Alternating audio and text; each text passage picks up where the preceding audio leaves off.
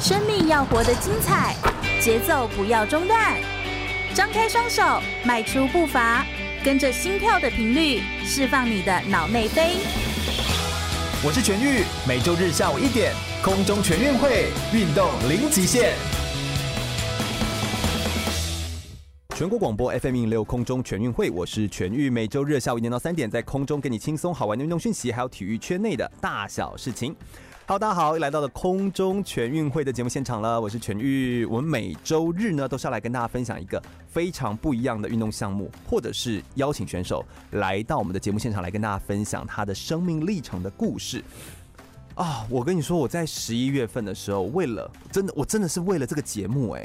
我为了想说可以更了解运动选手们的心理状态，跟他们到底是怎么样成为一个选手的，于是我是报名了一场铁人三项，在十一月初的时候，十一月二号去比赛，而那场比人铁人三项我比的是标准铁人赛，是五十一点五公里。铁人的意思呢，它就是你要先游泳，再骑脚踏车，再跑步。那五一五的标准铁人呢，就是你游泳有一点五公里，然后自行车骑四十公里，跑步跑十公里。我为了能够在做访谈节目的时候，可以更了解选手们到底是怎么思考的，于是我就去参加这个挑战赛。我为了要完成这个挑战赛，其实我花了一些时间准备，我花了大概半年的时间准备，同时我也找了不一样的教练来针对我的，譬如说跑步，针对我的脚踏车的骑乘，还有针对游泳来做一些姿势上面的调整。所以我大概从今年的三月份一直到十一月初，所以我就婉拒了很多的课程啦，然后。回复大家的讯息的速度也都变慢了，我就只能固定的有一些节目，广播节目在讲话的时候可以来录音，但是我其他时候就要花大量的时间去做练习，这样子哦。很多时候，我觉得做很多事情真的不是为了要感动别人，或者说是为了要达到什么赚到奖金，不是为了这个。我只是希望可以完赛，但是你在付出的这个过程当中，本身就会得到很多的价值，这也是我其实。很感动的，而我在练习的过程当中，其实很多我身边在教导我的教练们，我有三位教练，那他们在跟我讲的时候呢，他们有一些观念都深深影响到我。像他们有人说，呃，铁人三项的比赛哦，其实不是从你比赛那天才开始。譬如说我十一月二号比赛，我那个时候十一月份的准备，好像就是就是那一天才开始，不是，是从你准备比赛的时候就已经开始在比铁人三项了。那我过去从来没有游过开放式的水域，我游泳只会蛙式，我相信应该很多人的游。游泳的技能跟我一样，就是只会最简单的，甚至有些人还真的很怕水。而我的自行车，我自行车我觉得还 OK，是因为我有环岛过去环岛的经验。但是这个比赛它是会有关门时间，但它是有时间限制，要在某个时间点以下骑完四十公里的距离。这个对我而言非常有难度，而且我从来没有 fitting 过我的脚踏车，就是我们从来没有去测试过我的呃身体跟脚踏车应该要怎么样去做搭配。再加上。我是那种跑步，我很不爱跑步的人，而且我以前跑操场跑个十圈，我就会喘到一个不行，我觉得已经太累了。但接下来你不是要跑十圈，你是要跑十公里，所以我觉得那一定要花时间去练习跟准备的。所以我真的有体会到那种运动员的那种呃，你要怎么样靠你的意志力，但是平常的训练的累积也非常重要。而我反观我能够完成，我这次真的完成了铁人三项比赛，而且很多人还说以初铁就第一次比铁人三项来说，成绩算不错的了。而我整理了一下，我发现有三件事情很关键。第一件事情就是我必须要真的安排时间去投入，我怎么样去做时间的规划安排非常重要。第二个，我真的要投入金钱，有一些装备你真的要自己买，要不然你都用借的，你真的会没有那个动力继续去完成或继续去完赛。那第三个就是要找到合拍合适你的教练。就他必须要跟你的情，就是那是什么情投意合，或者说是默契很好，或者说是他讲话的风格你可以接受，这真的很重要。有些人都是参加铁人三项，都是别人讲了一下，报名就跟风去报了，但是好像最后得到结果就不如预期。而我今天呢、哦，非常非常兴奋，也非常开心，就是我邀请了一位当时在训练我的教练来到节目现场，要来跟大家分享。他怎么样带我这过程？然后同时我也要把我这一段历程，我透过回顾的方式，我们来检视一下这样练，诶，当时为什么你这样带我？然后为什么会达到这样的结果？这位教练是谁呢？他其实是我台体大的学弟，但他是哦一个非常优秀的选手啊。他是两千一九年的青年环台环韩国的公路赛的综合的第五名的选手，也是敢斗赏的单站最好的第三名的选手，并且他是连续三届参加环台赛的台湾代表的选手，有去到日本的熊本啦、熊野啊去参加团体赛的比赛，然后连续两届拿下过这个全运会的四公里团体计时赛的金牌，也是二零一零有去印尼的环辛卡拉开幕战，也是团体计时赛的金牌的选手。让我们热烈掌声欢迎我的教练陈家俊，耶！家俊跟大家打声招呼吧。 Hello，各位听众朋友，大家好，我是家具。是、呃对有没有觉得我前面啰嗦很久，就是我一直在那边讲话这样 子？没有没有，其实 OK 啦。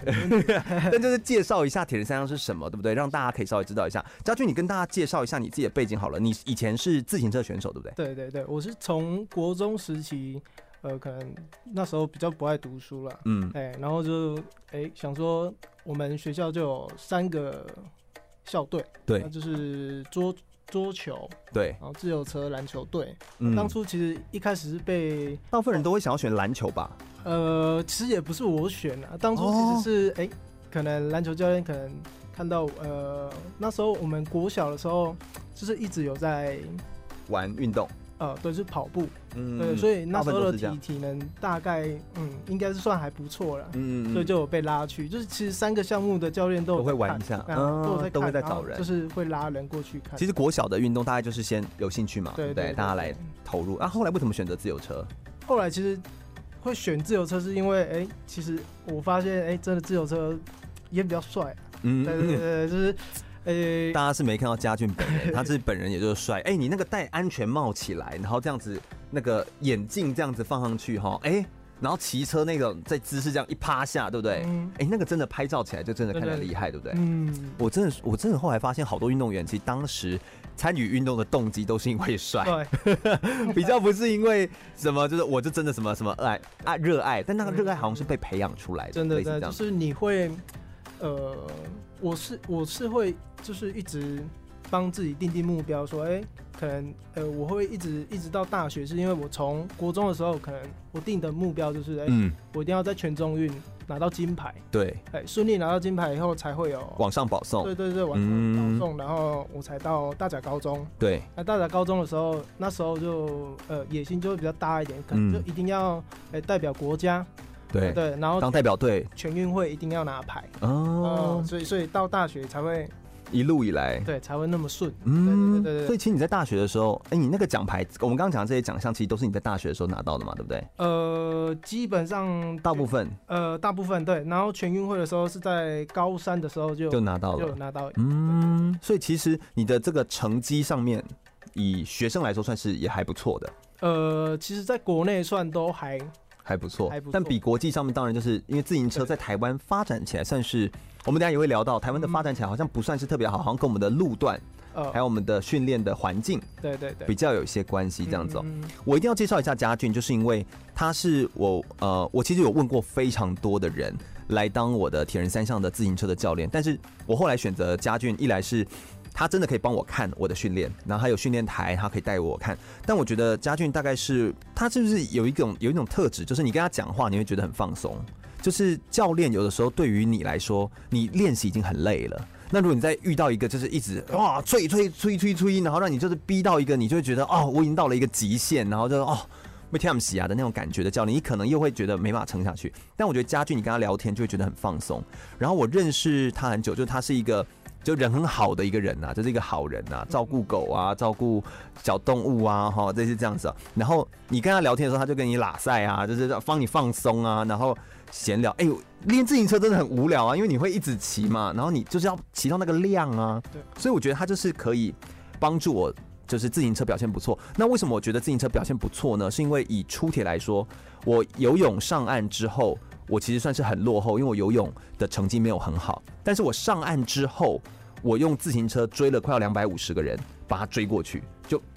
直接干掉两百五十个人。所以我的自行车的训练一定是家俊他在当时做那些主力训练，还有做这些安排的时候，我不太知道他怎么想，他怎么安排的。所以我今天就是想要来访谈他，想要让他跟我们分享说他怎么做到这件事情。你当这个教练，后来你出社会之后，你去有从事教练或从事其他的工作吗？呃之前就是有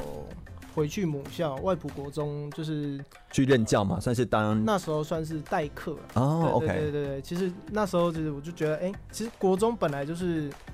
呃，不一定要让学生说一定要吃到很很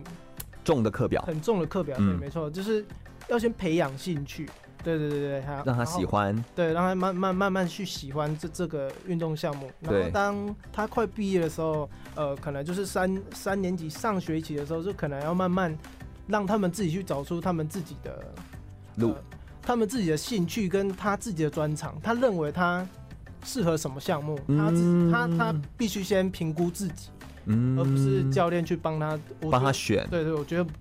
不应该是教练去选，所以学生他自己有那个自由意志，其实很重要。对，一定要有，嗯不管呃每个阶段每个阶段，像我说的，一定要有个目标。嗯嗯，对嗯你，你必须要有目标，你才会知道你到底要往哪里走对啊。教练只是一个辅助，对是对对，教练只能说，哎、哎、这个这个帮，助你点醒你。对对对对对，提醒你一对下没错没错，嗯，所以其实你在整个的历程当中，你后来好像还有从事一些就是跟自行车的呃，就是带队啊、带团呐、哦带团带团，嗯，对然后然后提醒大家，然后或者是帮助大家可以更了解自行车运动，然后也是有点推广的呃工作这样子哦、所以从选手的身份做教练，然后也对于设备器材啊、然后也是西班牙的进口商的这个设备器材这些的理解，我觉得它也是一个很全方位的。那铁人三项运动，因为它本身是一个复杂性比较高，同时我去参加的时候，我注意到。它有一些装备上面的需求，所以我们今天也会在针对我的这个训练的过程当中，我的体会，我第一次当选手的这个历程，我觉得它里面有一些小细节，我们就想要听听教练他怎么样带，怎么样把人就是做一些调整，并且让一个普通人都可以有机会可以完成铁人三项的这个困难的比赛。我觉得这也是今天想要跟大家分享的重点。我们稍微休息一下，听首歌曲，马上再回来聊聊更多关于铁人三项新科铁人的训练相关的讯息哦。马上回来。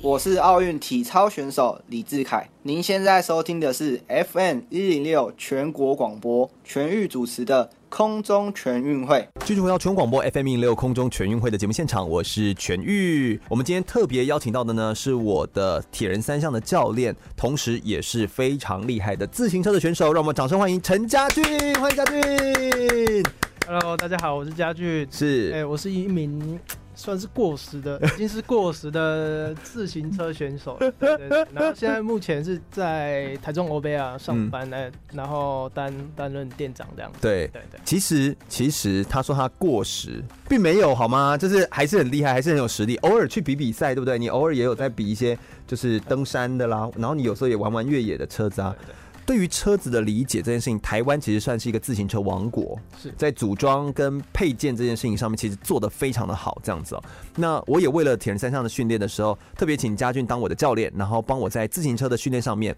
呃，我都去他们公司练那个训练台，那同时也请他们来帮我，就是做一些 fitting 啊，然后了解一下整个的这个这个铁人三项的规则跟玩法。所以我先问一下家俊好了，在台湾自行车运动算是普及吗？大家好像都知道自行车运动，然后很爱环岛，是这样，这样算普及吗？呃，其实骑车的人非常多，但是说真的，要懂车的人真的也嗯不是很多了。不是很 多，怎么说怎么说？就是比如说我们骑车，偶尔骑骑那个城市里面这样子骑个 U bike 这样来骑车，好像是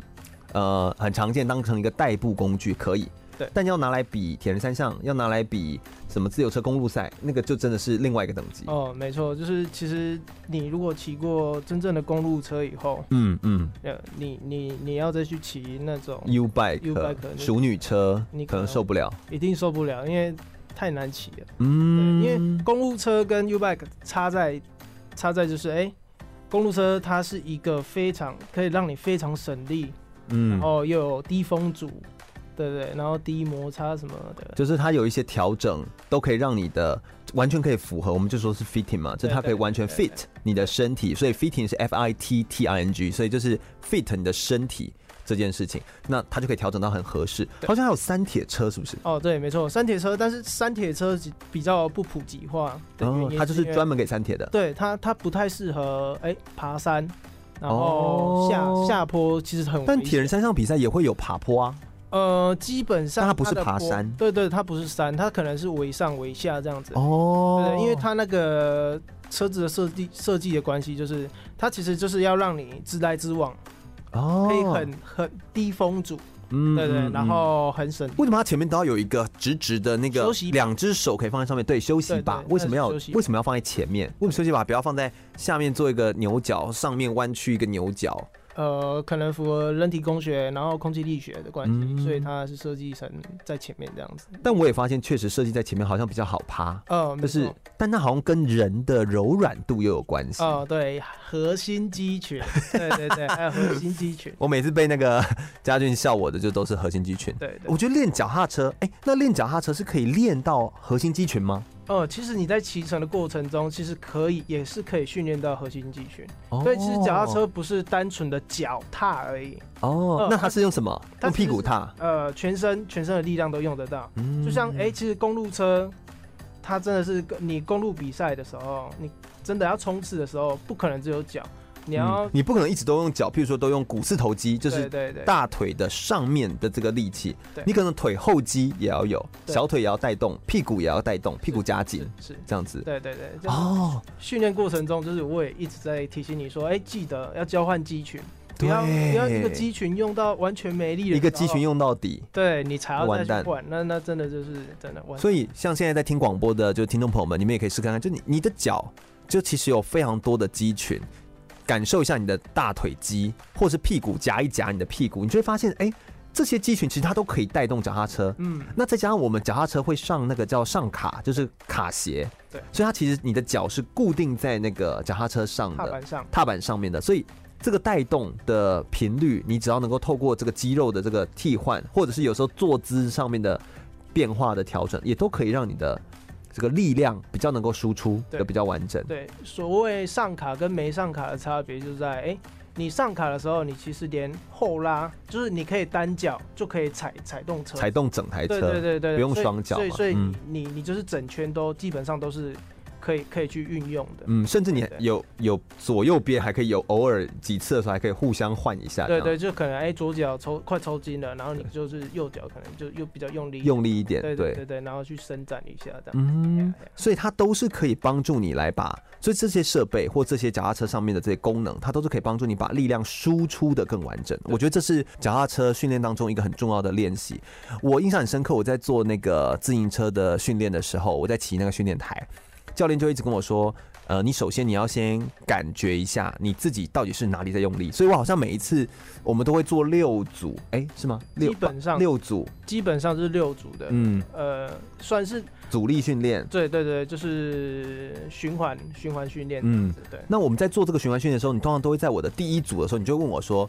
你今天第一组做完，你觉得哪里酸？”对。然后我每次都酸不同地方，对，就是、这代表什么？这代表我在变化吗？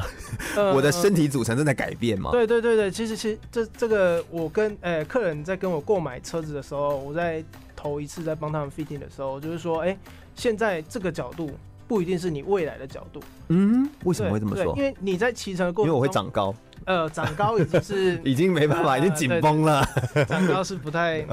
然后就是你在骑乘的过程中，可能你你的肌群，哎、你的卡，我们像大腿肌可能变强壮了，啊，然后你的柔软度可能变好了，所以这个时候你的姿势就会有一些调整。一定都会变，都都会变。那这样听起来不就是龟刚用 delete fitting 的话，就是每一次都要有一些微调啊，呃对，对不对其实其实正常应该是这样，对自己肌群，呃，你你用力的，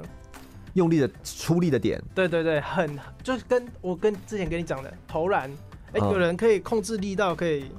可以一点点一点点慢慢放，哎、对，就是它对可以站在任何地方就都可以投得进去，对或者对是对对对手臂或者是手的那个放松的弧度对对就可以投得进去那个篮里面嗯。但有些人就控制不了，对，没所错以，那是小肌群的控制吗？呃，还其是实是一种感觉？天分，哦，是有真一的种哦天分啊，就跟哎、有些短距身体的感觉，对有些短距离的选手，他就是他对。呃空间的距离感控控速这个哦对对，对就是配速这个是是呃抓不抓不到的，哦，因为他是短距离选手，对对对对对爆发力比较没错强，啊。你看像呃像比较中长距离的，可能跟时间在赛跑的，他可能嗯就是一直盯着码表，哎、他可以可以看呃码表就是有功率嘛、嗯心率啊、回转数啊，这都很重要。然后这个都是呃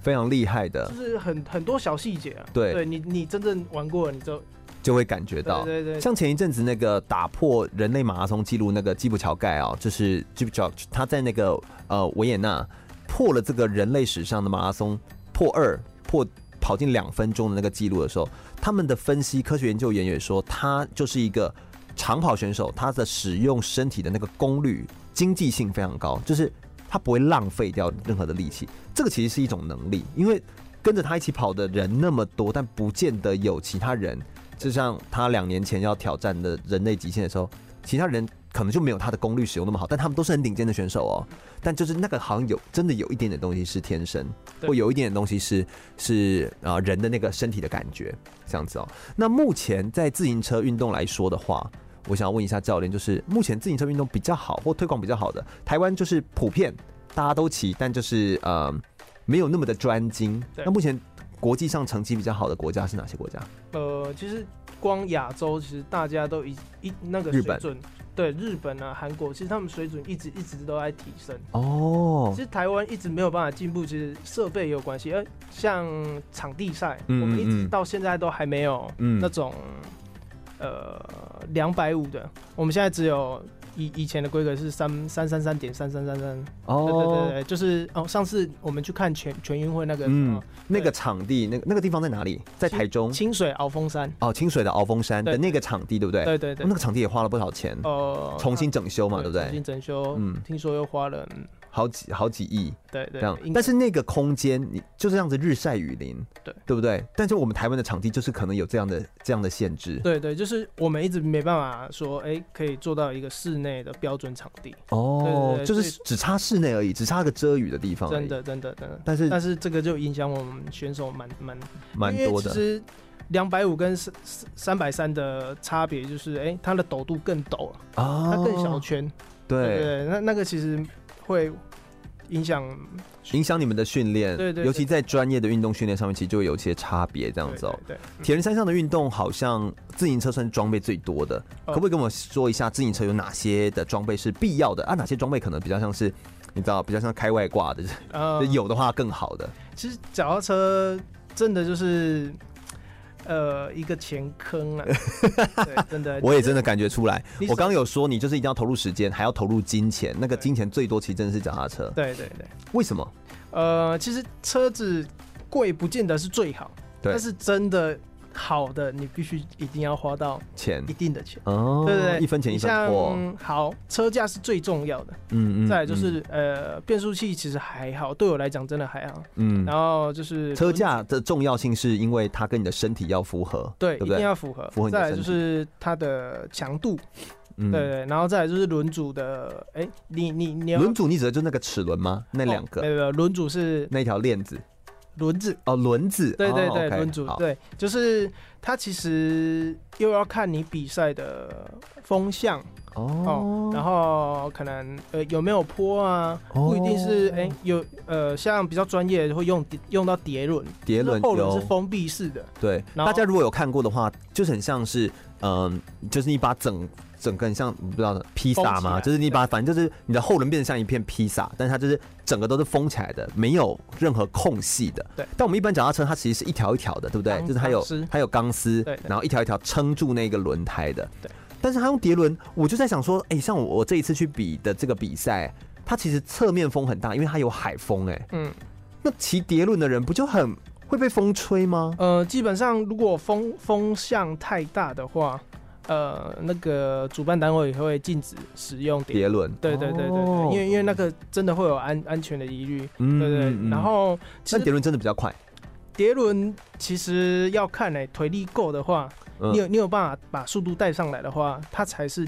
有它才是助力有。助于你。对对对对对，如果你、哦你一直带不上速度带不上的话，其实它它真的是阻力，对，嗯它会蛮重拖的。对对对对对对对对，因为它确实它就是它又多了一个空间了嘛，所以它就是比对对较重这样对子。对对，所以轮组也是必备的，然后对车架是必备，那还有什么是必备的？手表是必备吗？好像不一呃定，对手表、码表都要，其实哦要了。要哦你如果真的要训练、要完赛的话为，什么了解自己的时间或者是速度的配速那么重要。怎么讲？呃，手机啊、手表它都有电力显示，对，但我们人没有办法去。显示自己身体对的对电对力。对对，所以你只能靠那些数据来告诉你自己说，哎、你你到底到极限了没？哦，或就者是我现在剩几颗电对力？对对对，你有几分力？你现在几分力哦在输出？对对对对对对对对对啊，有这道这理这是很重要的，对。所以我用配速，用我的这个心率对来了解哦，我现在的身体快没电了，所以我要是补充东西，我要对吃东西，我要什么？哦，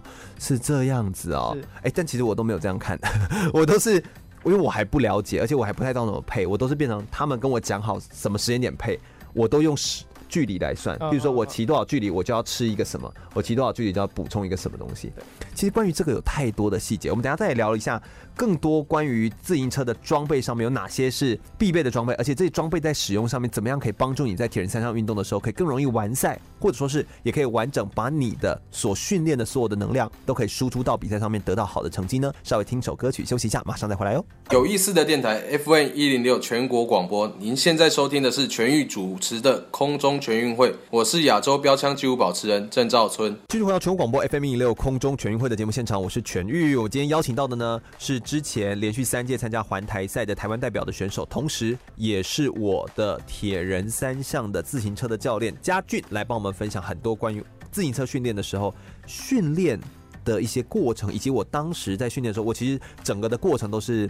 呃由教练帮我安排，包含怎么选这些车子。我觉得这个东西太值得分享了，我一定要跟大家来讲讲这样子哦。教练刚刚帮我整理了一下，他说，呃，在做自行车的这个运动的时候，呃装备其实是很重要的。但有些人就会说，以为花大钱撒钱就可以得到好装备。其实装备有分必要装备，就是你比铁人三项一定要有的装备，跟开外挂的装备，就是你如果已经有基本实力的话，那个东西可以帮助你更省力或更外加的。有五个是基本必备装备，有三个是开外挂的装备。可不可以请教练帮我们讲一下个别是什么东西？呃，对，那个必备装备，第一就是一定要有一台车子嘛，对，车子你就车架，轮轮组，对，啊，轮轮组。组其实蛮重要的，嗯呃爬坡就那爬两颗坡轮子，你对到底对是对要那对种你刚刚说闭起来的板板啊轮呐，或或者者是是碟轮碟轮呐，对不一样类型的轮对子对。就各有不同。但是对真的你也要看自己的条件嘛，对不对？对对对没 OK，错还有呢，哦，马表啊，码表，车鞋啊，嗯，车鞋哦很必啊备，安全帽一定要嘛，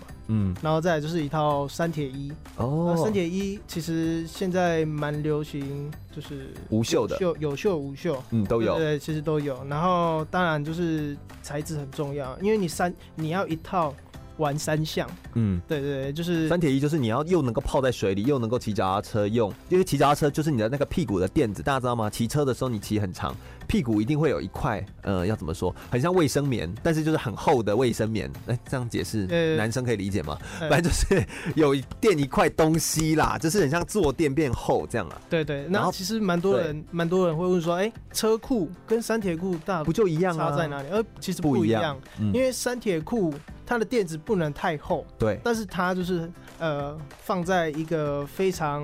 舒适的位置，对很刚好的地方。对对对对必须要放在您非常刚好的那个地方，对对对，然那后就都是很重车要车库的话，就是你如果真的穿车库去游泳跑步的话，哦，那会变很重，你会包一包，很像尿布，对，然后边边跑还边滴哦 边滴这样水子，对然后一直流到你的脚。对，哎又没办不法，要这么做好 吗，各位同学？好，对那还有就是。因为你还要接着跑步，所以那个身体的轻盈，还有它的那个快快速杆、树对干对对的这个材质，反而会是很关键。其实这些东西才是必备的，有一些东西其他不是必备的。刚刚我们有聊到说，呃，配速这件事情其实很重要，就像呃教练刚刚说，陈教练刚刚说。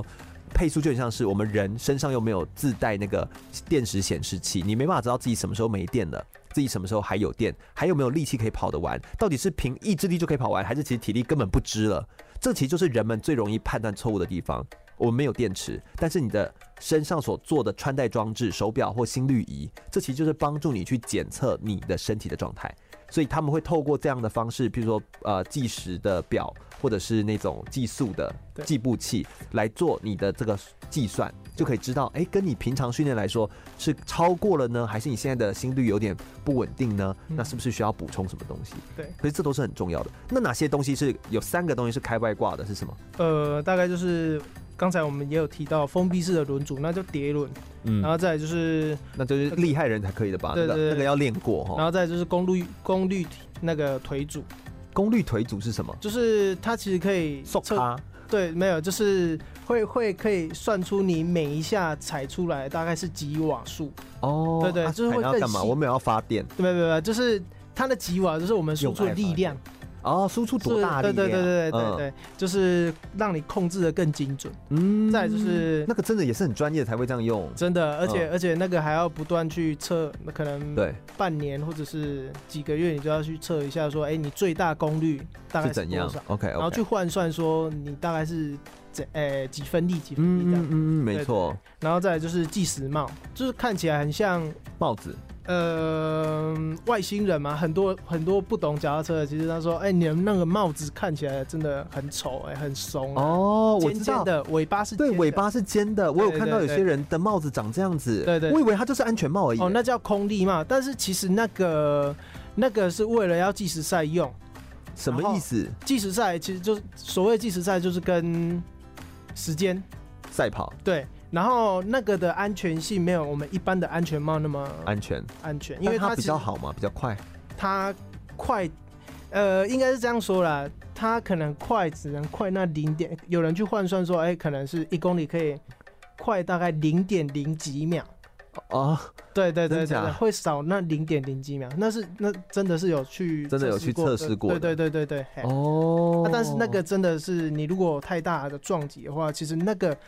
大部分都是塑胶去塑成的，哦，对对，，然后保利龙其实一点点而已，所以其实比较危险。会比较危险一点。哦，对但是大家在做选择的时候，我觉得大家一定没有那么理性啊，大家一定只是看说，哦，那个很看起来很帅，对，是啊就，买而已。对，嗯，所以那个不见得是必备。所以你如果家里已经有脚踏车的安全帽，其实你是可以延续使用。是可以我们意思是这样，就是对你不要说为了说呃三铁一定要买一个什么东西，好、嗯我觉得这个观念也不太正确。对对对不是说全部都要换新这样子哦、那在做自行车的这个训练的时候，其实你自己也是自行车选手嘛，所以自行自行车训练的种类非常多。我们刚刚有稍微讲到说，呃，有公路车，就当然我们就不要谈熟女车那样的车子了，就公路车。现在上呃铁人三项比赛一定要是公路车或三铁车，对不对？对对你。也不能是登山车，呃，来登山做比车赛基本上好像也可以，嗯，就是不要那种呃非这三类的。哎哦，对，因为以前真的是有人骑淑你女车淑在，女车比啊，我记得好像以前有，对对对对对对但现在好像规定不行，对不对对，因为因为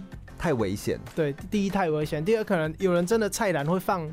放东西放一些有的没有的东西，然然后会弹掉出下来来，会影对响到影别响到人别的人比赛。对对对对哦嘿我啊懂你意思对。那我们刚好稍微介绍一下公路车，对哦，然后还有这个三三铁铁车车，对那还有登登山山车是什么登山车的话，其实它就是越野越野车。对哦对，就是哎，就像我们的一般的车子也有吉普车那对种对对对，对对，然底后盘比较高对，然后登山车又有细分下坡车，哦，有它比较像其实小轮车那种车吗？呃，又不不是一哦，样不是哦，呃，就越有点像那种越野机车加，就是它前叉改改的很很高很高的那种，哦，就是为了让你可以对对，下高坡落的时差候，嗯，高落差。对对对，所以下坡的时候，你的身体的重心要往后放，所以它对为了帮助你可以把重心往后嗯放。嗯嗯嗯，对，哦，来做的对一种车子类型。所以我们刚刚有说了，公路车、山铁车就可能会有一个休息扶的吧把手，对，好，那它就让你可以休息，同时比较可以抗风阻这样子嗯。登山车，但是了解那么多车子，我想大家最关心一定是我怎么选择。适合我自己的车子，通常像你这样子专业帮人家来做很多，你也帮过非常多人做规划安排吧？对对。对啊，那呃，你都怎么给建议，或者是你怎么样协助他们找到合适自己的车辆？嗯，因为基基本上，呃，我会都会先问客人说，哎、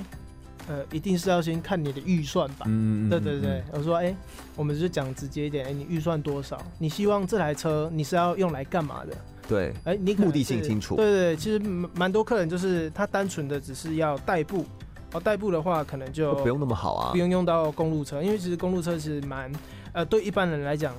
是一个不是非常舒服的。对，因为它要趴嘛，它会再来比较就是趴坐垫嘛。对坐垫对比较对小，对，因为公路车你可以试试看，你把它装成一般那种淑女车的坐垫，能看吗？对就会看起来很奇怪。对对对那你在看坐熟女的时候，你会怎么觉得舒服？因为它的坐垫就是一个那种沙发嘞，好对的，对那些贼嘞就大大一个。嗯但其实你会看到那种在比赛的车子坐垫其实很小一个。对对，所以这其实就是不一样的。嗯，再来就是看客人，哎、可能他喜欢爬山，嗯啊，那如果喜欢爬山的话，哎、因为现在公路车又有分空力车跟呃爬坡型的车子嗯，啊，当然重量就会有差别。对。对，然后哎、好还有男性、女性是不是也会有？哦，，对，男生女生也有差，对，就是几何会稍微不一样。所谓的几何就是角度会不太一样，嗯可，能女生的话，可能跨高没有男生那么高的话，跨高你指的就是从脚脚底一直呃到地板到地板到胯下，对对，那个距离，对对嗯对，就是它可能会做的比较压缩一点，就是那个车架中间的三角，会变得比较小，对，会比较小一点点，嗯会懂你那意思有点诶珍惜嘛，嗯，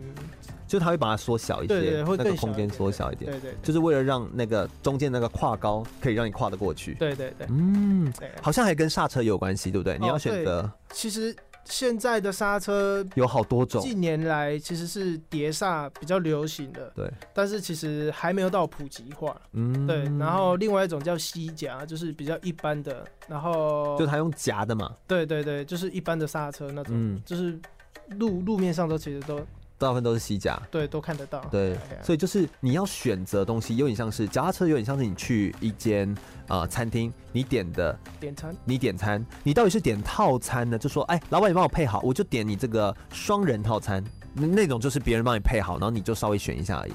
那你如果要真的要找到合适自己的脚踏车的话，其实你稍微要了解一下自行车的内容跟种类，然后呢，你要自己去做一些安排，那就包含我要我在。刹车我要什么刹车，我的轮组要什么轮组对，我的车架要什么车架。就像我们刚刚有说，需要必备的一些装备有哪些东西，然后我是要拿它来比赛的，那还是我是一次性使用，还是我只是交通代步的？嗯对把那个目的性想清楚。对，其实这样对于你的脚踏车的选择来说，才会有适切的帮助。我印象很深刻，我自己在做这个。呃，铁人三项的训练的时候，选脚踏车，其实我真的花了一些时间。我从三月份到六月份，我才确定买车的时候，我其实就是在试这些车子。那当然也有价格啦，也有各种的考量，你就是尝试过后，你再去做决定。然后以及很多时候在第一场比赛的时候，很多人都不确定我会不会有第二场，对对不对？我觉得对这个其实是一个，你到底要投资多少钱？这其实是一个，我我为什么会说玩铁人三项的人，你如果真的想要玩，那个钱的投入不可少，因为你钱花在哪里，你的心就在哪里啊。对这其实是有点有点相关对的。对，哦，所以这个都会有点影响，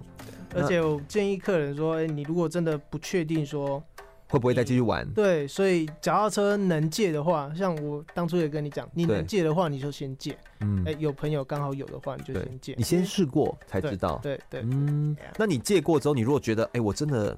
要用心玩玩看，你看，我也觉得我自己是从真的买下来之后，我才认真玩。嗯，因为你如果没有花钱，你真的会觉得反正借而已，我就当成玩一次就好啊。如果当玩一次就好，你倒就不会很用心的想要把它玩好。对所以我觉得那个真的是一个心态就完全心态不一样上的不同对。好，那当你决定做了之后，找到对的教练去帮你做一些 fitting 的调整，就是 fit 你的身体的状况，让你的车架啦、你的这个踏步啊，然后还有你的调的那个座椅的高度。对我好像一直在座椅的高度上面有一点对需要调整，对这跟我因的为脚跟有关。对柔软度，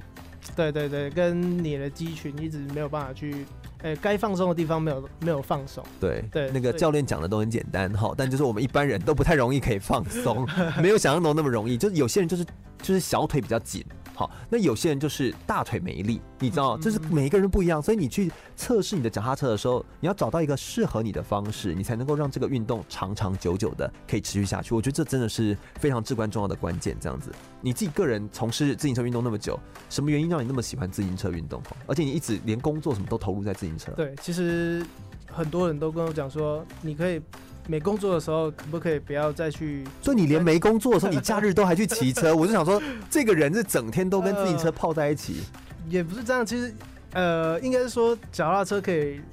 让人很放松，就是你可以嗯呃边骑车，其实边想事情，边欣赏风景。我有一次跟那个教练去夜骑，好，你就看他在前面骑车的时候，你为什么会把车子一直转转转，就是一直这样子左折右折左折右折，然后这样在冲爬坡或什么，你会看到他玩的很自在，对，他就穿着一个 T 恤，然后就这样子，还穿一个长裤，然后随意穿，然后就这样子，哎、丢丢丢丢丢，就那样溜上去了啊，丢丢丢就溜下来了。很自在，然后吹着那个晚风，对不对？晚上夜骑就很凉嘛，嗯对不对？对，装个车灯，好、就可以来做一些安排。对所以我觉得你喜欢是因为就是让你觉得放可以松轻让自松己。很轻松自在。嗯对啊对就是他可以投入到工作室自行车，休闲也骑自行车。我相信自行车的运动，如果你也可以感受到这个魅力的话，我相信也是可以做到像这样子真的。我想我们稍待一会儿，等一下来聊聊更多在国外训练的时候，家俊他其实也有遇到一些很有趣的呃在训练上面的故事。那在做比赛，他现在转型做教练的时候，有遇到哪些有趣的一些想法？我们都可以一起来聊一聊。休息一下，马上再回来。我是举重世界金牌郭幸存，您现在收听的是 FM 一零六全国广播全域主持的空中全运会。欢迎回到全广播 FM 一六空中全运会的节目现场，我是全玉。我们今天特别邀请到的是我的铁人三项的教练，同时也是一位知名的自行车选手，让我们掌声欢迎陈家俊，耶！ ，Hello，大家好，我是家俊。是我在零九年的时候有参加那个公青年公路环海环韩赛，对环海赛，然后总和是第五名，嗯，然后同时也有拿到一个感动赏，对对，然后单站最好是第三名。对，哎、我为什么刚刚特别请你介绍这个东西，是因为我完全听不懂、哎，感豆赏是一个什么啊？豆赏哈，cinema 赏哈，我完全不知道要怎么讲，那是日文吗？好，那什么意思？它是一个感感豆赏呃嗯怎么写？勇敢的敢勇敢的敢。啊，战斗的斗，斗，对对对，然后战斗的斗，对，赞赏的赏那个，嗯，对对，敢就斗赏是什么？它就是在多日赛，它就是会呃，说自行车的比赛的一种方式，多日赛，对对对，嗯，多日赛可能它一次可能会有四五站这样子，四五站，对，然后比很就是长的时间对，然后可能裁判啊，他们都就会呃判他就会断，判断讨论说，哎、这几天下来啊，谁、谁比较呃在哪一个比较有表企图心，哦，，对，可能要做突围，一直做突围啊，嗯，对对对，然你后们好像都会说什么兔子、啊破兔子风手，对对对对，类似这样的角色，对不对对？对对就是说，哎，破风手里面破最好的，嗯或者是兔子，就是做的扮演角色最好的，对有点像单单站的 MVP 或者哦整体对对 MVP，是对算不是这种感有觉点？像 MVP 的，哦，对但它叫做感斗赏，对，哦，好特别哦，嗯。的这个名称，这是自行车在用的名称。呃，目前哎、对对，自自自行车，就是你们你们会这样讲，有一个比对这个对比赛对对叫做“对敢斗赏”的第几名？嗯，哦，勇敢的敢，战斗的斗，欣赏的赏，所以就是敢战斗的人，一个奖励，就是一个奖励这样子。哦，好特别的一个，还有一个奖杯这样。啊， 还有一个奖杯。哎呦，所以我觉得其实自行车运动它有好多种可以玩的层面。我们刚刚在呃上一个小时的内容，我们已经跟大家分享了非常多，从自行车的装备的使用，然后自行车在练习的时候，它的哪些装备是必备装备，哪些装备是外挂装备，我们介绍了五种必备装备跟。开外挂的装备有三种外挂装备，以及你在选车的时候，怎么样可以选择自己适合自己的车，以及做出一个好的 fitting 的一个调整，然后呢，把这个自行车运动带入铁人三项当中的那一环，它当然也是铁人三项的三项当中其中一个项目而已哦。其实也是很不容易的一件事情，就是光是这个项目的训练，其实它就有非常多的妹妹嘎嘎，就是很多的小细节在其中。可不可以帮我们分享一下？我记得我在做自行车的训练的时候，你都会帮我做，每一次去我都会做六次的不同的间歇对的呃间歇的训练，然后呢，就是譬如说可能做五分钟的。呃，或休息就骑一下之后呢，然后就骑三分钟，然后休五分钟，或骑五分钟休五分钟，类似这样子。这个这个是什么？你怎么你为什么这样规划安排？呃，基本上最开始最最基础的话，就是你的有氧区间要先拉长。有氧区间是对什么？对对，有氧区间就是哎、你的应该是说你基本上在八分力的时候可以维持比较长的时间，哦对，对，就是你的体力分配，哎、你要先知道你你的能体力力分配可以到哪里？对对对对，所所以以有点像是我们在一开始的时候要先测一下你这个人对这身体到底嗯多强，对类似这样的意思对。对对哦，然后后面才会慢慢的去做一些哎、可能比较有阻力的、比较有强度的。那那个阻力跟强度是要刺激我们身体的什么，还是为什么要这么做？呃，那叫那那个那个阻力叫什么？呃，它是要刺激我的心脏吗？让我的心脏可以跳得比较快吗？算是呃，也不完全是心，还是要心脏测最其实大摄氧？最大摄氧。哦对对对对，就是你的有氧区间要拉再更长更长。对对嗯，对，让让你要比赛的时候，其实可以可以呼吸到更多的对氧气对对。所以训练的时候，其实都一定要练到比那个比赛的当下的时候来得更多、强度要更强。高。对哦对对哦，对不是量更多，是强度要更高。其实量跟强度，呃，它没有办法同时进行。哦，对，你要有量，但是其实强度就要稍微放放上下来一对点。对对对，啊所以我们通常会注重强度，就对强度要更高。对对这对，是就是没有比要较好比赛，接近比赛的时候才会种植。对，一哦个，是量，一个是值。那怎么叫做接近比赛？你可不可以帮我们算一下说，呃，比如说比赛前一个月吗？比赛前三个月吗？比赛比赛，呃像我的比赛如果是十一月，你怎么对判？你怎么判？呃，基本上就是半半年前的话，好会是做比较就譬如高说有氧的，哦对对，OK，就是把你把你的体能、体力可能要要在基础要打打稳一点。嗯，所以可然后可能能五六月的时候先打稳基础，对对对对，然后后半年的话，就是慢慢的去做一些，哎、给你一些呃强度这样子，嗯可能就嗯是做三分钟的，稍微刺激一下你的强度。 OK，然后接近要比赛的那一个月，可能就是要做一点无氧的，无氧的，对对，就是可能要嗯稍微冲一下，可对能三十秒啊，让你去刺激心脏这样。哦，对所以就是你会依照不同的阶段嗯，来做一些这种训练上面的安排。没错没错，啊，我中间呢，九月份还给给你出国了一个月，对啊啊，回来这个这个回来就是全部再重来，就哎呀是从最基础再重来。所以这其实会毁掉。但我出国我还有跑步、哎，呃，基这样本这上就是因为不一一样。肌群完全是不一样的东西，对。哦而而且你呃，当初我有跟你讲说，哎、你其实踩踏的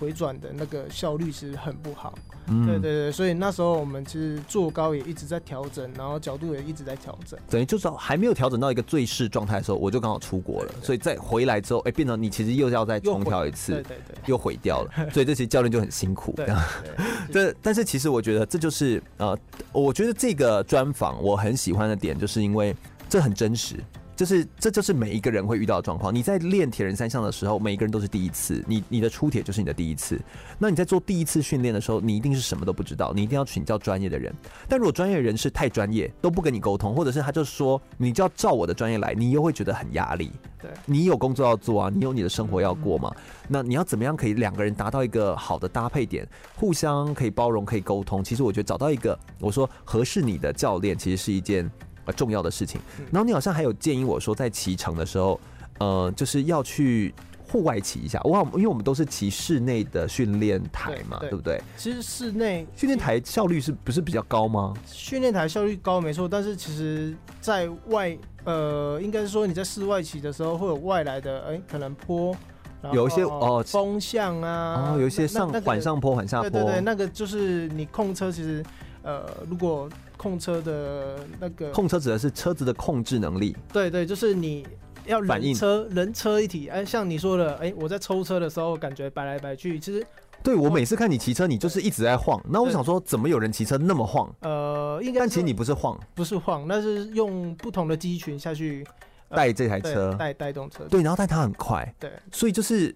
嗯，真的不是说什么姿势才能够骑好车，而是你怎么样去用你的身体的肌肉转换啊、对对不同的肌群去带动这台车，让它可以让它可以有一个速度对来带起来。对，然后在户外就是可以感受一下那个坡，因为我们真实在比赛的情境当中，嗯像我们的游泳也是游那个开放式水域，对，所以可能是湖泊或是海洋。那自行车就是在公路上面骑，就绝对不会是在一个训练台室内又有冷气吹的地方，所以那是一个截然不同的感觉。嗯好像你还跟我说，就是风也会不一样，对风不一样是什么意思？呃呃，风不一样，就是呃，你可能会遇到侧风，对或者是正向的逆风，对，啊，那其实呃，你要体力分配又又要抓得更严谨一点。嗯嗯呃嗯你要分配的可能逆风的时候，你可能只能用到八分力左右，嗯，呃，这样顺顺风的时候，你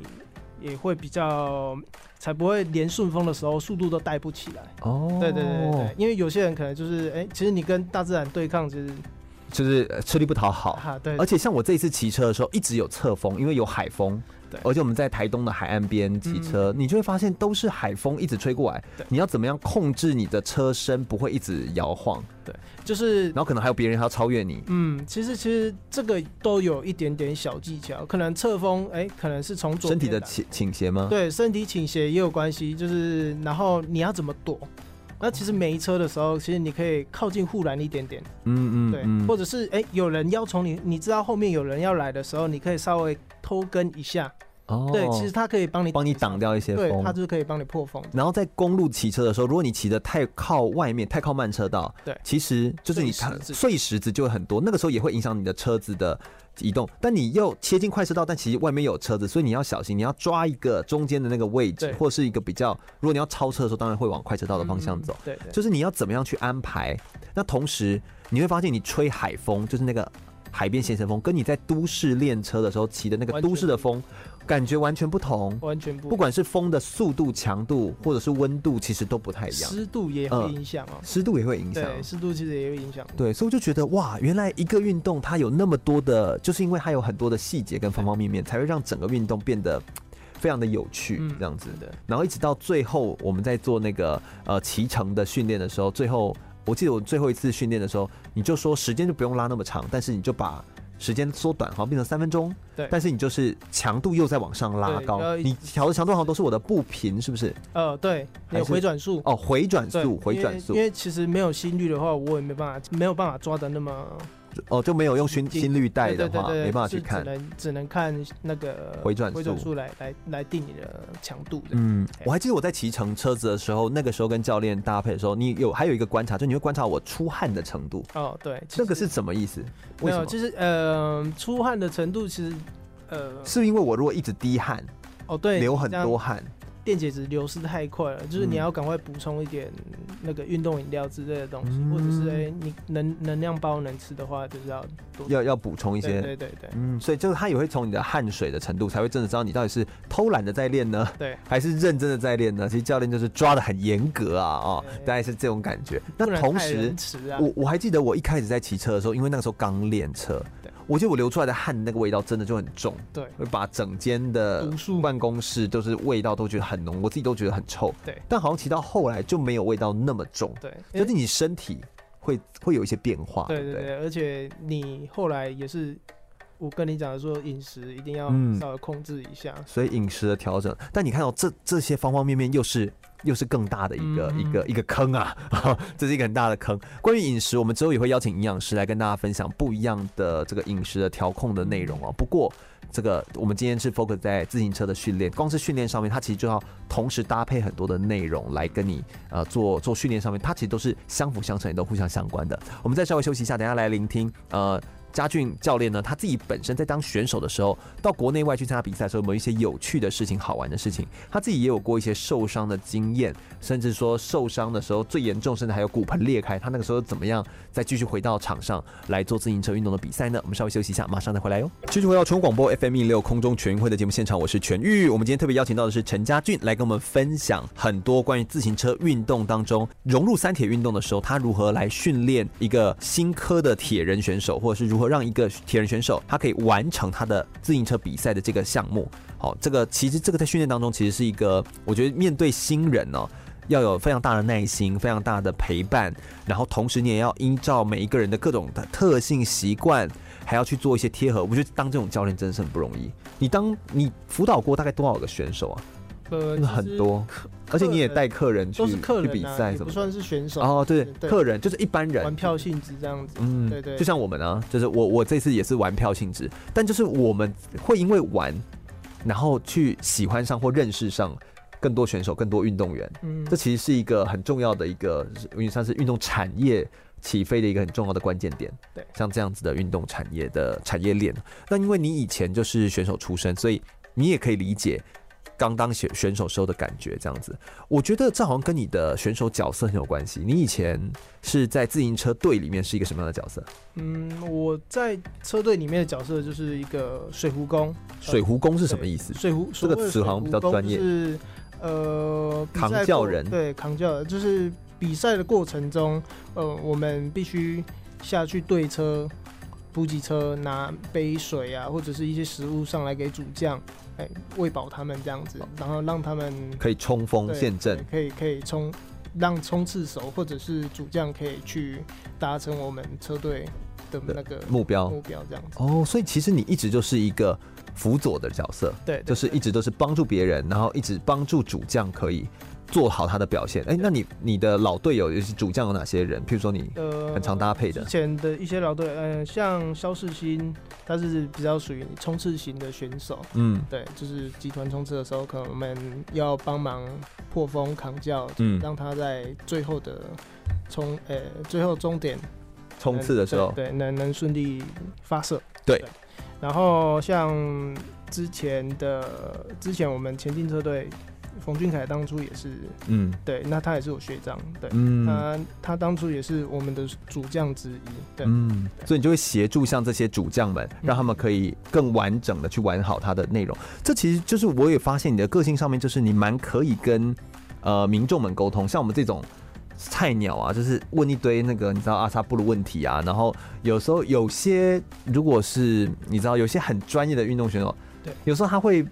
他也不知道怎么回答，但他很明显就你看到他失去耐心呃，对回答你，可这能这一点其实好像好像比较常发生，对不对？这真蛮真的有点有点难了、对，要要把我们的专业讲到让简，单，对，像怎么出力，对，对，然后你还要想办法，就是他 t a b l e 的时候，你还要跟他说，来，你先怎样试看看对，对你对，还要有耐心去带他，因为他又不是专业选手，真的，对。但我觉得这一点你好像就是比较做得到，这也是我一直看到你一个很好的特质，就是你是蛮愿意去陪伴一个呃新的人，可或者是素人的选手，或者说是也不要说选手，就是一个业余的爱好者，我觉可以得是从无到有，互相学习吧，嗯就是、嗯嗯对你的问题，可能我也遇过，对，对，但是就是哎、过来人，然后就是用我的经历经，验。对对对对，跟跟你分享，嗯嗯，，来跟你分享你的这一段很有趣的这个这个过程，这样子哦。那你自己当的是有点像是呃，你刚刚说的水壶工，有点像是扛轿人，就是你帮助这些主将们去冲刺，对所以你其实跟主将们都走得很近，生活上面或者说是训练上面其实都走得很近。你们有没有发生过一些有趣的事情，或者是在训练啊，或者是比赛的时候？我们记得之前有一次我们去嘉义异地训练的时候，嗯我们是从下午的时候两点多从呃大甲高中出发，然后骑到那个嘉义的绿营牧场。等一下啊，这是一个正常人会有骑乘的一个距离，是不是？基本上这是不太正常，这这这是有超过，就是这个时间点，其实我们一对，般又去，热，啊对，呃，热是还好。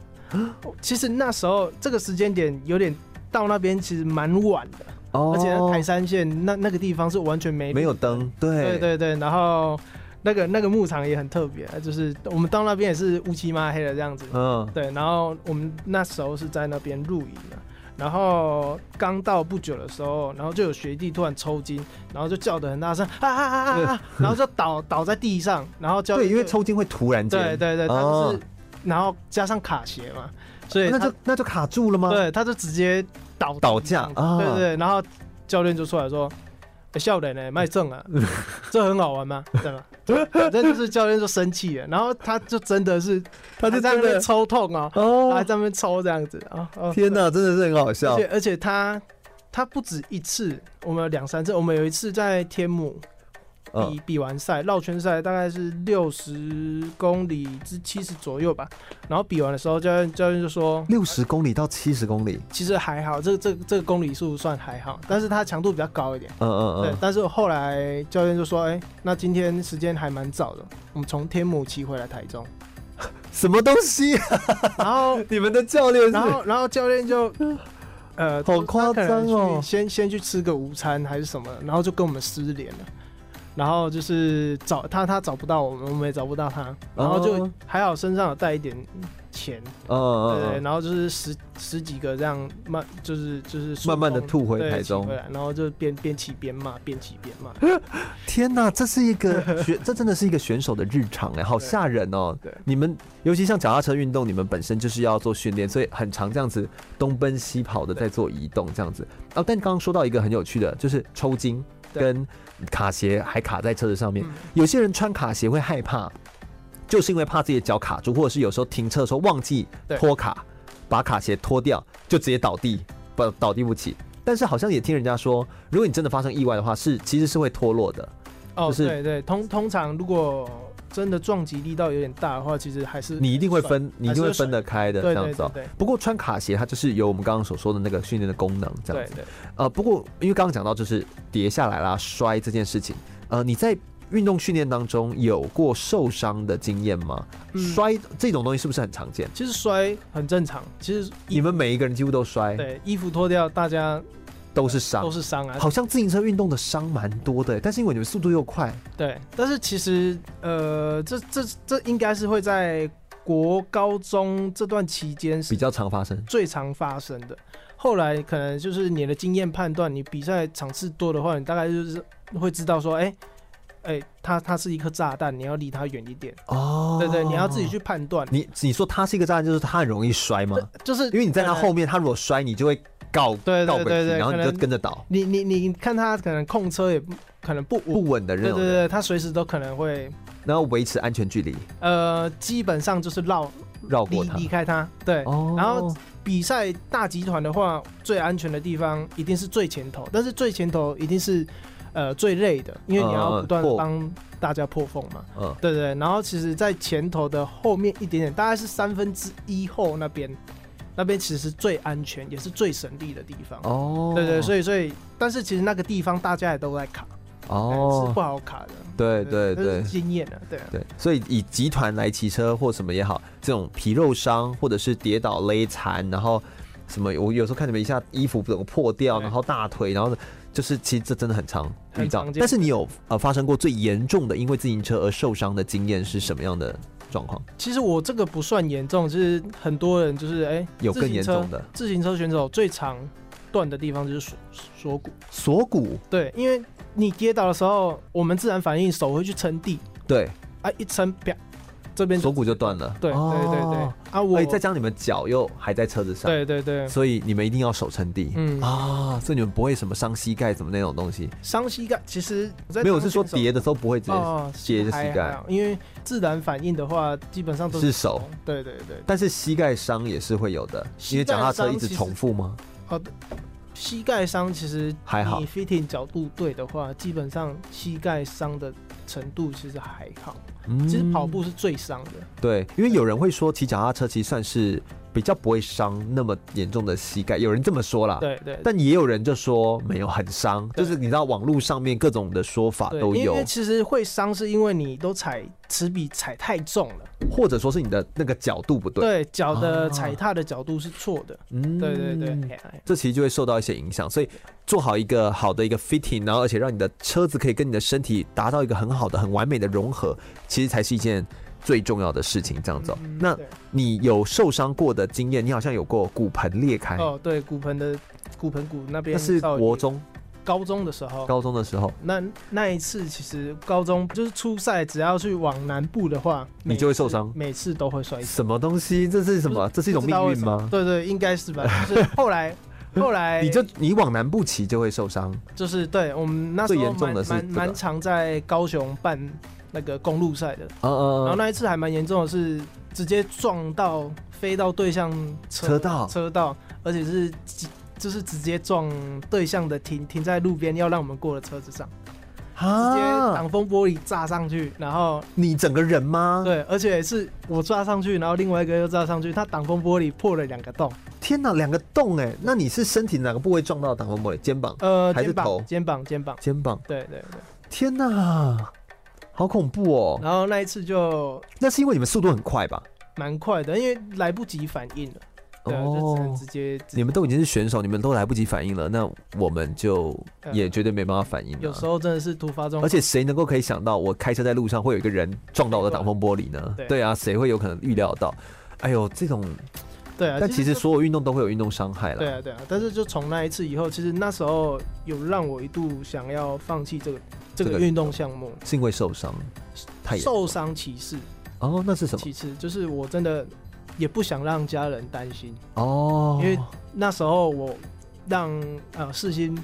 对，他背我回家进家门的时候，我看到我妈的时候，是我我不是痛的想想流泪，我是觉得、诶我为什么要让他们那么那么担心？心，对对对对对对，哦，所以等于说是哎你还让队友把你抱回去，对不对？因为整个人背回去，因为没办法走路。对对嗯，对。呃，我认识的家俊，就他其实是非常爱自己的家人，就家人都会放在第一位啦，就是是一个，就是因为你的工作其实就是应该是怎么说，就是你的角色一直都是在帮助别人的角色，这其实好像变成你的一种生活的习惯，你好常呃在、对了，算是习惯，就对是，很常在陪别人，然后很常在帮别人处理很多的事情。这其实也是每一个人的不一样的人格特质。跟家俊聊天，你就会慢慢感觉出来，他就是一个很温暖的人，就是他就很可以跟你聊，然后你有压力可以跟他讲，但他也会有压力啊。好，所以每一个人在训练的过程当中，就是。会有不一样的故事。其实运动选手他们的训练都是辛苦的，能够有这个机会，你可以透过呃接触一项运动，然后重新认识一个选手，或者是跟一个选手可以变成好朋友，能够有一个长时间的关系上面的建立，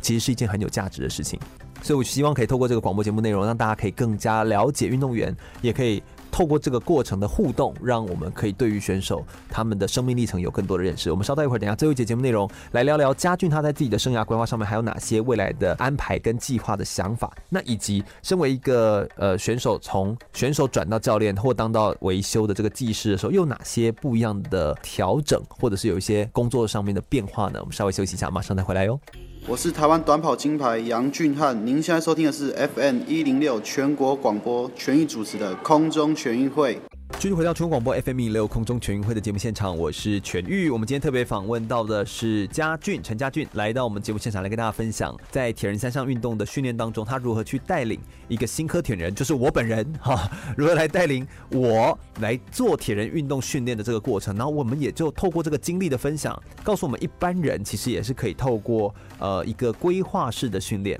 来帮助你做出一个更好的整体的安排。我发现铁人运动的这种整体性的安排，它其实是一个，它其实是一种时间管控，或者说它其实有点像是你的生活习惯的调整。以前的我可能会认为，我把工作之余剩下的那个缝缝的时间，三十分钟、一个小时拿来做运动。但现在我会把运动当成是一个大石头，我会把它先安插到我的生活当中一定要做的事情里面。反而今天有的时候人家跟我说，诶，那一天什么时候你可不可以做什么什么事情？我就跟他说，不好意思，我已经有排运动了。那一天我已经有事要做了，而那个事是运动，就是你会把那个顺序倒过来，因为你为了要能够把你的生活做个调整，而这个调整说起来也真的让我带来很多改变。当然不是说这减肥啊，或刚好瘦了几公斤，虽然我也瘦了十二公斤、十二十三公斤这样子哦，但是这个并不是最主要的目的，因为你你那是一个一不小心你这样瘦，而且那是健康的，然后你把整个运动都带起来，然后同时你养成一个很好的作息的习惯，也提早来做休息，我觉得这是一个很不一样的过程。这是我的转变，我从一个普通人，从一个上班的人，变成了一个爱运动的人，变成一个铁人，真的去参与一个运动，变成一个运动员的这个过程。那我就想要请请问一下家俊，家俊你是倒过来，你是有点从自行车选手。后来转到透过比赛嘛，哈，但是后来转型当过教练，然后又当到这个销售的人员啦，或者是当到店长，类似这样走过来的变化，你觉得你有没有遇到一些不一样的经验的经历，或者是故事，或我们遇到哪些挫折，有没有哪些可以跟我们分享的部分？基本上运动员啊，其实就是沟通能力真的比较弱比较弱一点哦，对所以你觉得他怎么跟进到客职人场最需要是这个？对对对，怎么跟客人应对，或者是像哎、像怎么跟一群人，带队出去的时对候，对对，怎不么会觉得得很无聊？对对对对，就是你可能哎谈、话的方式又要再调整过，哎、不是每个人出生就是幽默风趣，哎对对，可能我真的一开始是不太会跟人家沟通，嗯对对，然后也那就要没有多办上广播啊，这样就是可以多来做练习啊、真的对真不对 的，这这个真的是一个很好对啊的机会，是不是？这真的是一个很好的节目哈、拜托大家真多的多来哈。但其实我觉得运动选手的口语表达真的是很关键，而且真的？如果你能够把口语表达做得好，说实在，你可以把好多事情都做好，因为你的故事本身就很精彩嗯了。只要你能够把它做得好，那你觉得你有没有遇到哪些挫折？在这个过程当中，呃，其实像你有因为这样吃亏吗，或怎么样？基本上其实蛮吃会亏的，销售这一块呃也是我的弱点，但是嗯你如果能把沟通这个技巧、这个桥梁、呃建立起来。建立好、巩固起来的话，其实呃销售这一块其实可以靠口语来弥弥补补。。对对对对嗯对，其实你如果刚刚这样子，我们整集的广播节目，你如果听家俊，你大概可以听出家俊就是一个老实人，然后这是一个非常。他就是真的就是，呃，克勤克俭，或者说他就是这个诚诚恳恳的来跟你讲一些他真的发生在他身上的事情，这大概就是他很真实给人的感觉。我还记得我那个时候去你那边做呃训练，因为我就借你的空间嘛，啊，因为你就边上班啊就可以边帮我看嘛，有点像这种感觉。啊，其实也是你知道占了人家的位置哈，在那边做练习。但其实他就也没有说什么，他就说，哎、我就很欢迎你们来，那大家都来，然后我们可以一起透过运动，然后我们彼此互相分享，然后也可以交流一些生活上的事情。然后我也在那个时候才更认识家俊他的一些呃生活中的大小故事，或他以前当选手的一些经历，我们就在那个时候聊的。那那个时候其实我也没有消费，我也没有在那边花钱，我也没有真的去说捧场买什么东西这样子哦。虽然我也不是那么的厚颜无耻，就是我们当然有一些基本的配件要换，什么时候当然也是就麻烦他。但是我我要讲的东西是，你先付出嘛，付出者收获。你他你如果愿意先付出，先跟人家沟通，甚至说先帮助别人的需要，那后面其实你就是可以。呃，会有机会可以产生更多新的连接，或更大的连接的可能性，这都是有可能的哦。我觉得这个东西是互相，人真的，我觉得现在的人真的是很缺乏那个互相的那种感觉哦，人跟人之间的相处，这一点其实非常重要。所以对你而言，那种这种经验、销售的经验，还有这种初入职场的经验，其实很不简单，这样的。不过你可不可以谈一下你的生涯规划？就你怎么看待自己接下来的下一步？你打算怎么走或怎么做？呃，基本上我现在的规划大概就是这个工作是很好，对，但是就我希望销售啦，啊或对者说对是对对，对就是我现在是当到店长，嗯然后未来我想要再朝有关脚踏车可能呃教练教练或者是其实教练教学。教练我呃今年的话是有考到那个教练的执照教，练专对对对任对对专任教专任教练。练，对对，然后。嗯，然后其实就是等看有没有缺，那其实没有到学校，我其实我目前在这个工作岗位，其实我也觉得也蛮不错， OK 的，对也对对，就 OK，是我又可以销，可以碰销售这一块，去磨练磨练。我也可以训练我的客人，嗯，对对对，就是用俱乐部的形态下去，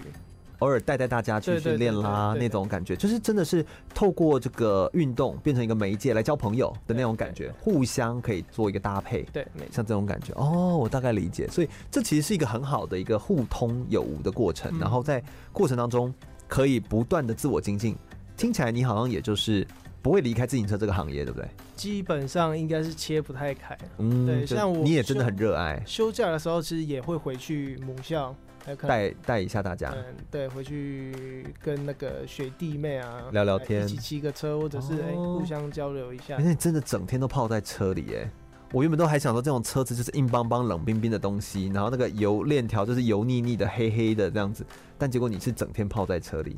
你是真的喜欢，就是对你如果真的可以看到那个家俊的表情的话，他是真的是很喜欢 这个运动这样子哦。我觉得这就是每一个人他的选择不一样，而而我很喜欢这种感觉，就是你真的跟他沟通交流之后，你才知道他真的就是他是这么的投入跟热爱，也才能够带出像我这样优秀的选手啊，对不对？哎，自己说好。那我想问一下，我这一次铁人三项的运动啊，我们后来有数据显示，就是因为我们的大会有那个晶片计时对哦，所以它会绑在你的脚上啊。哎、这边也要跟大家说，你在做铁人三项的晶片计时的时候，大部分人他会建议你绑左脚，原因是因为右脚我们有一个大的那个轮盘，嗯，所以你在骑的时候可能会勾到，所以你最好把晶片可以绑在左脚，其实对你来说是非常有帮助的。哎、我这个也是这次去才学到哎、哈。那你把它绑在左脚，那个晶片呢，它可以帮助你去记录你的每个阶段的成绩。后来我发现我的自行车的成绩竟然可以在游泳上岸之后海放了两百五十多个人，那这个成绩其实表现的有点像是出乎我预料的好。你觉得有没有什么样的关键因素在你的训练我的时候的观察？你有没有看到些什么东西？基本上我觉得这也不是出乎意料哦啊，应该是说在我掌控之中啊。哎呦，哎呦，对因为其好实你训练的数据基本上不差。哦，你就你在看数据的时对候，对对，其实你我要求的你，那时候要求我的回转数就是九十九十五一百，对对对，基本上其实你你还记得吗？你当当初刚开始的时候，啊哦，好像八十都没办法，对不对？八十就哀哀叫，这怎么可能？这怎么可能？然后后来我好像休息的时候才就九十，这对样，。结果现在连休息的话都多久是这样？嗯，对，其实回转数是不是要跟大家说一下？回转数是你踏的那对，就个是它它的计算方式就是你每一分钟能够踩几下，踩几对对几对次那个几圈圈，对对对对哦对对。然后所以你很常会叫我说，来，你心中要想踩轻快，踩轻快，对这是什么意思？呃，其实不是心想啊，就是踩轻快是为了真的要让踩轻快对对对，就是要让你的呃脚的阻力不要不要那么踩大，那么对，齿比要轻一点嗯，轻快一点，对，这样你的续航力才会可以拉长。嗯对对因为而轻踩快对就是你的那个回转速率其实就是会高，对这样子。那你心中这样子踩啊，这个东西训练的时候，它就是对于你的回转速的提升，就会到最后你在做整个推进的时候，它对我的自行车的帮助会是什么？呃回转速好这件事情对自行车的帮助是什么？回转数好，就是其实回转数是最基本的。哦你只要回转数能踩得好的话，你的呃圆周效率 OK 的话，其实你踩踩起来，呃，就是你就算你连踩中的时候，你的带动性就会变对带高。动性就会更好。哦，因为你看我们轮子是圆的嘛，齿盘也是圆的，那个链条在带动也是椭圆这样在带动的，所以这些圆的东西，你的那个脚的踏频的那个那个比例能够拉得好的时候，当你把它换到不同的重齿的那个齿轮的时候，嗯哼它的带动性也会变会高更好，那个身体的那个带动性，肌肉会去做记忆，有可能在这一点上面就有所提升。所以你觉得你并没有出乎意料的，觉得我出乎意料表其现实好。没有，你觉得那个数据本身在我训练的时候就还不错，数据是真的不错，再加上就是你的意志力一定也够。就是哦，当初在做那种冲刺冲刺的阻力对训练的时候，其实我说说十五秒是十五秒，其实我有偷偷加秒，哦，就是好啊，我你看看你教练就是做人都是这样子 也啊不。是 也不是。哎我跟你说，，很多教练都这样 子，他们都会跟你说，哎，来来来来，再十秒，再对十秒，对没其有实已啦经快要三十秒，类似这没样。有那么夸张，就是其实你你是可以维持到那种对高，不要说高水准，至少在我水准之上，我定的水准之上。嗯，就是对一对般人对出铁的话，其实是可以做得到对的啊。嗯，你知道我为什么要故意问这个问题吗？因为我就知道他赞美我这样。 好，好，但是其实就是这个训练方法，其实我觉得嘉俊他做了一些我自己个人也很呃很感谢的事情，就他其实真的花时间陪我啦。就是在训练这件事情上面，你真的需要有个伴。那很多人都是怎么样呢？哎，要不要报名铁人呢、要不要报名铁人三项啊？啊，好，报名报名报名，大家都报完名之后呢，就失联了。对直到只比赛的负那责一推周，坑对，只负责推坑，直到比赛的那一周才说，哎，大家有记得这礼拜要比赛吗？啊，然后就慌慌张张的，然后就是懵懵懂懂的，然后就去参加比赛。我跟你说，这个通常就是会被海放掉， 然后而且也很容易会产生心理的挫折，是不是？很多人就是第一次失败之后就不碰了，就不会再碰了下。次不玩了。你不嗯对，再他就约觉得这个东西 你不要约我了，然后我不喜欢，然后我觉得没有成就感，对心理受伤。其实这个很可惜。好、嗯那你如果能够真的找到一个伴，呃而那个伴是怎么样？是陪你的伴，对伴是有一个人跟你伴的伴嘛，对不对？哈，所以你必须要是有人可以陪你当你的伴，那这个过程才是很重要的。那同时，我觉得。我特别特别喜欢铁人三项，是因为它的比赛时间真的比较长，而他透过长时间的比赛，让我可以脑袋静下来，真的去想一些大的事情。那个时候我的头脑我就觉得，哎、可以去思考一些事情，所以我觉得我这个半年的时间，我有花一些时间去思考我自己想要做的事情是什么。我觉得这对我来说就是很有帮助。那当然，如果你有一个教练在，他就可以帮你监控你的状况，然后同时还可以帮你计时一下，帮你读个秒一下，或跟你就是你知道聊一些呃聊一些天呐、五四三呐，你就会觉得哎、诶比较放松，不会觉得训练很枯燥很无聊。其实这些哦，我们在讲的这些东西听起来都很小，